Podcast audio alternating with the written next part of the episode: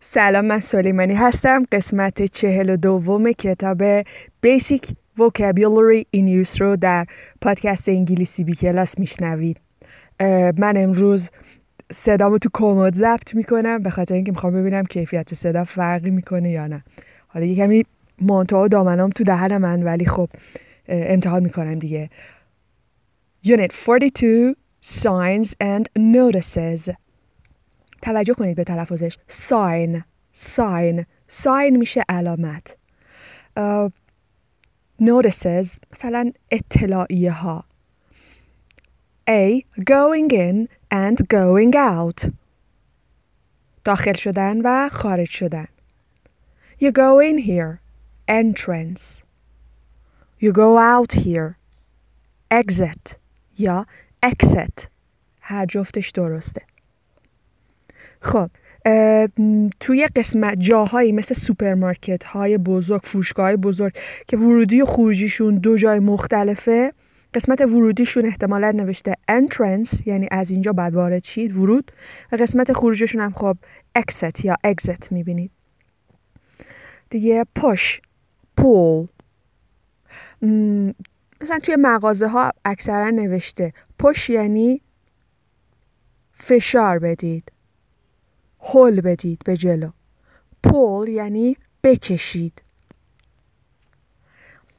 توی این فروشگاه می‌بینید یه جا نوشته open یه جا هم نوشته closed. ببینید open اینجا صفت هست به معنی باز. این فروشگاه ما بازه. Closed هم صفت هست به معنی بسته. فروشگاه ما بسته است. البته open فعل هم می‌تونه باشه. I open the door. من در رو باز می‌کنم. I close the door.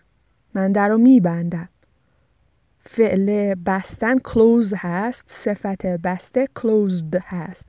فعل و صفت باز کردن open هست. Part B Warnings and caution هشدارها و احتیاطها Caution Wet floor زمین کف خیسه احتیاط کنید. No smoking here. این یه ساین هست. ببینید ساین warning ساین علامت هشدار هست. اینجا سیگار نکشید. No smoking.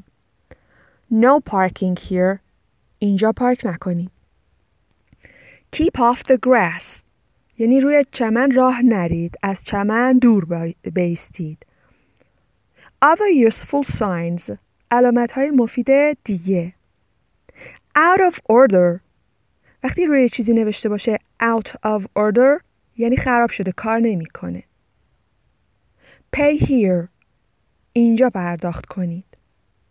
سیل سیل وقتی که فروشگاه ها حراج می‌زنن معمولا می‌زنن. سیل معنی فروشه و معنی حراج.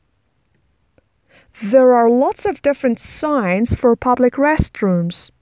Bathrooms. میگه علامت های خیلی مختلف و متنوعی هست برای سرویس های بهداشتی عمومی. Restroom سرویس بهداشتی. یه اسم دیگه هم میشه بهش bathrooms گفت. Bathroom فقط معنی حمام نمیده معنی سرویس بهداشتی هم میده. مثلا روی این در می‌بینی نوشته men آقایان. Men gentlemen. Gentlemen هم معنی آقایان میده. Women خانم ها women ladies. Ladies معنی بانوان میده. توجه کنید. Man and woman are singular words. اسمهای مفرد هستند they are irregular nouns. اسمهای بیقاعده هستند uh, word میشه کلمه noun میشه اسم. چرا بیقاعده چون که مفردش man هستش جمعش men. مفردش woman جمعش women. دیکتشون هم فرق می‌کنه. A tip. Look for other signs in English. Write down any that you see. میگه دنبال بقیه ساین ها بگردید توی زبان انگلیسی جستجوشون کنید.